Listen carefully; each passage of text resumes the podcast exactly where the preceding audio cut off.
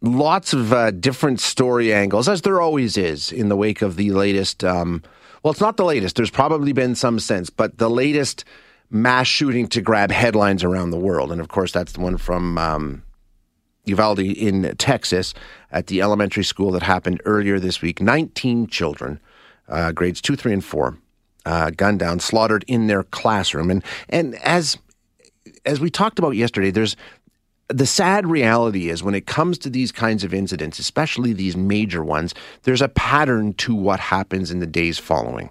And it, it's the same thing that happens over and over again, which is why a lot of people say don't be surprised when the next one happens because that's how it works. And it has going back to 1999 and beyond, as we'll find out in a moment uh, with Columbine. That's the one that most of us remember first. Um, but you know, you know what happens. Uh, a lot of people plead with politicians to bring in some sort of quote unquote common sense gun control.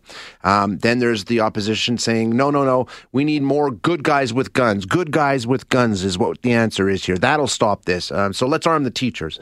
Um, other people saying, no, no, we need to quote unquote harden the target Think about that for a moment. That's just acknowledging that schools are targets. We need to harden the target. But you'll hear that. Um, Ted Cruz talking about the door was unlocked. You can't have an unlocked door to school. We know, I mean, so there's all kinds of different arguments about what to do and what the best way to handle this is. Um, now, we don't have to guess. That's the thing.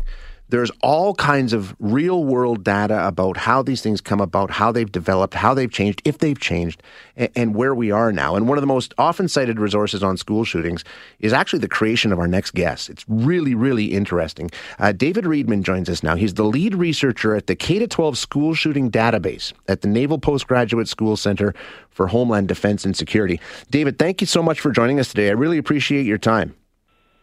Yeah, thank you so much for having me on. And and your work uh, around this goes back, I mean, back to the 1970s, right? We often think of this as a relatively new phenomenon, but it's not.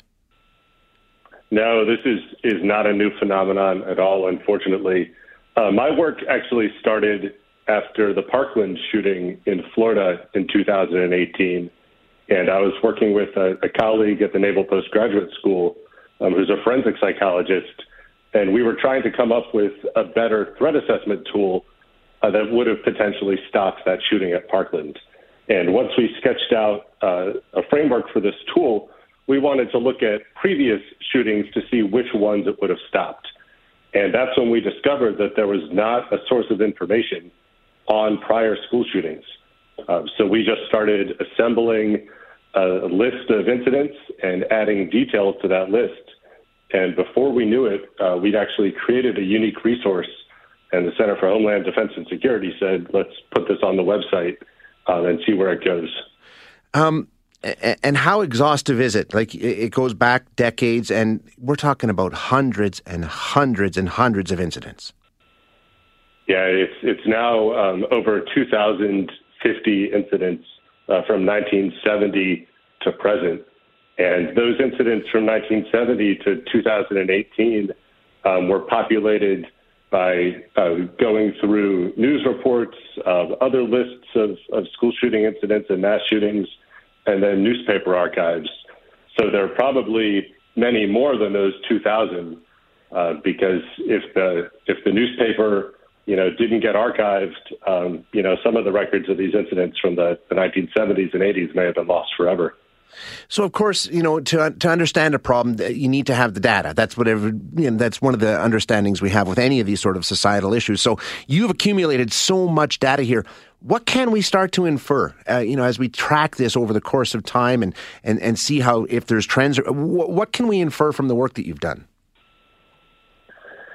I think one of the, the first pieces is just looking at the commonalities across uh, incidents because what is easy to do is be kind of paralyzed with grief and shock and say uh, these innocent children were killed in this elementary school. How could something like this ever happen? But when we look back at history, we see that there were significant attacks at elementary schools in 1979 and 1984 and 1988 and 1989 and 2006 and 2012 and 2016. And what we can do is separate the commonalities of those incidents from all of the current rhetoric that happens around things. So, for example, in 1979, there were no violent video games, there was no social media. Um, the internet really hadn't even been invented. Yet, a very similar incident occurred in an elementary school. So that allows us to take out some of the noise and the extraneous factors and kind of get at the heart of the issue. And as you said, your work sort of started around preventing after Parkland. What could have prevented Parkland? Is there anything in the research or the data that you've seen that does indicate a way that this can be prevented in the future? Yes, uh, I think that, that that's the opportunity that we really have to seize from this attack at Robb Elementary School. So there's a consistent pattern in mass school shooters and then also mass public shooters, um, where it is a person who is experiencing a crisis.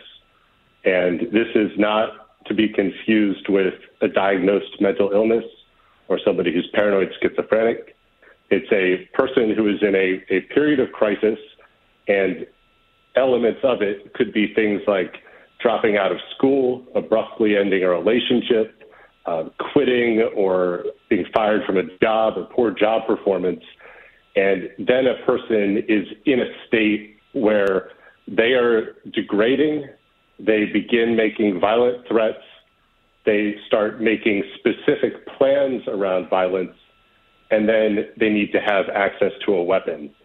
And that gives us an opportunity. It gives friends, family, coworkers, relatives an opportunity to see that these elements are coming together and find a positive intervention, find a professional resource that can help that person before their behavior escalates to the point of mass violence. Um, so the warning signs are there, basically, is what you're saying. There, there are there are ways to anticipate this, and eh, we we can recognize them based on what we've seen in incident after incident after incident. Yeah, and I mean, just from the very initial information that's coming out from Texas, uh, there were some, uh, you know, very ominous yeah. social media messages. There were direct social media messages. Uh, the student had dropped out of school. There was some history of bullying. There was some history of self harm. Um, the friends interviewed said that they were, uh, you know, very concerned for this person's well being. And all of those pieces show that people realized there was a problem, but they were lacking education to know that those are signs um, that mass violence may be imminent, and they did not know what resources were available to them to help intervene before that person committed the, the mass violence. Um, I think a lot of us are under the assumption that they're increasing in frequency. Is, is, that borne out by your research? I mean, are we seeing more of these people ending up in crisis and, and acting out this way? Is it happening more than it has before? In terms of mass public shootings in, in all places you know, carried out outside of schools, it appears that the rate of that has been significantly increasing. Okay. Um, with, with, school shootings, um, they are still relatively infrequent with the these indiscriminate attacks happening about 90 times over 50 years. Uh, so with such a small sample, it's it's very difficult to say whether something is increasing or not. Fascinating, fascinating information, David. Thank you so much for joining us. I really appreciate your time. No problem. Thank you so much for happening uh, for having me, and go Lightning.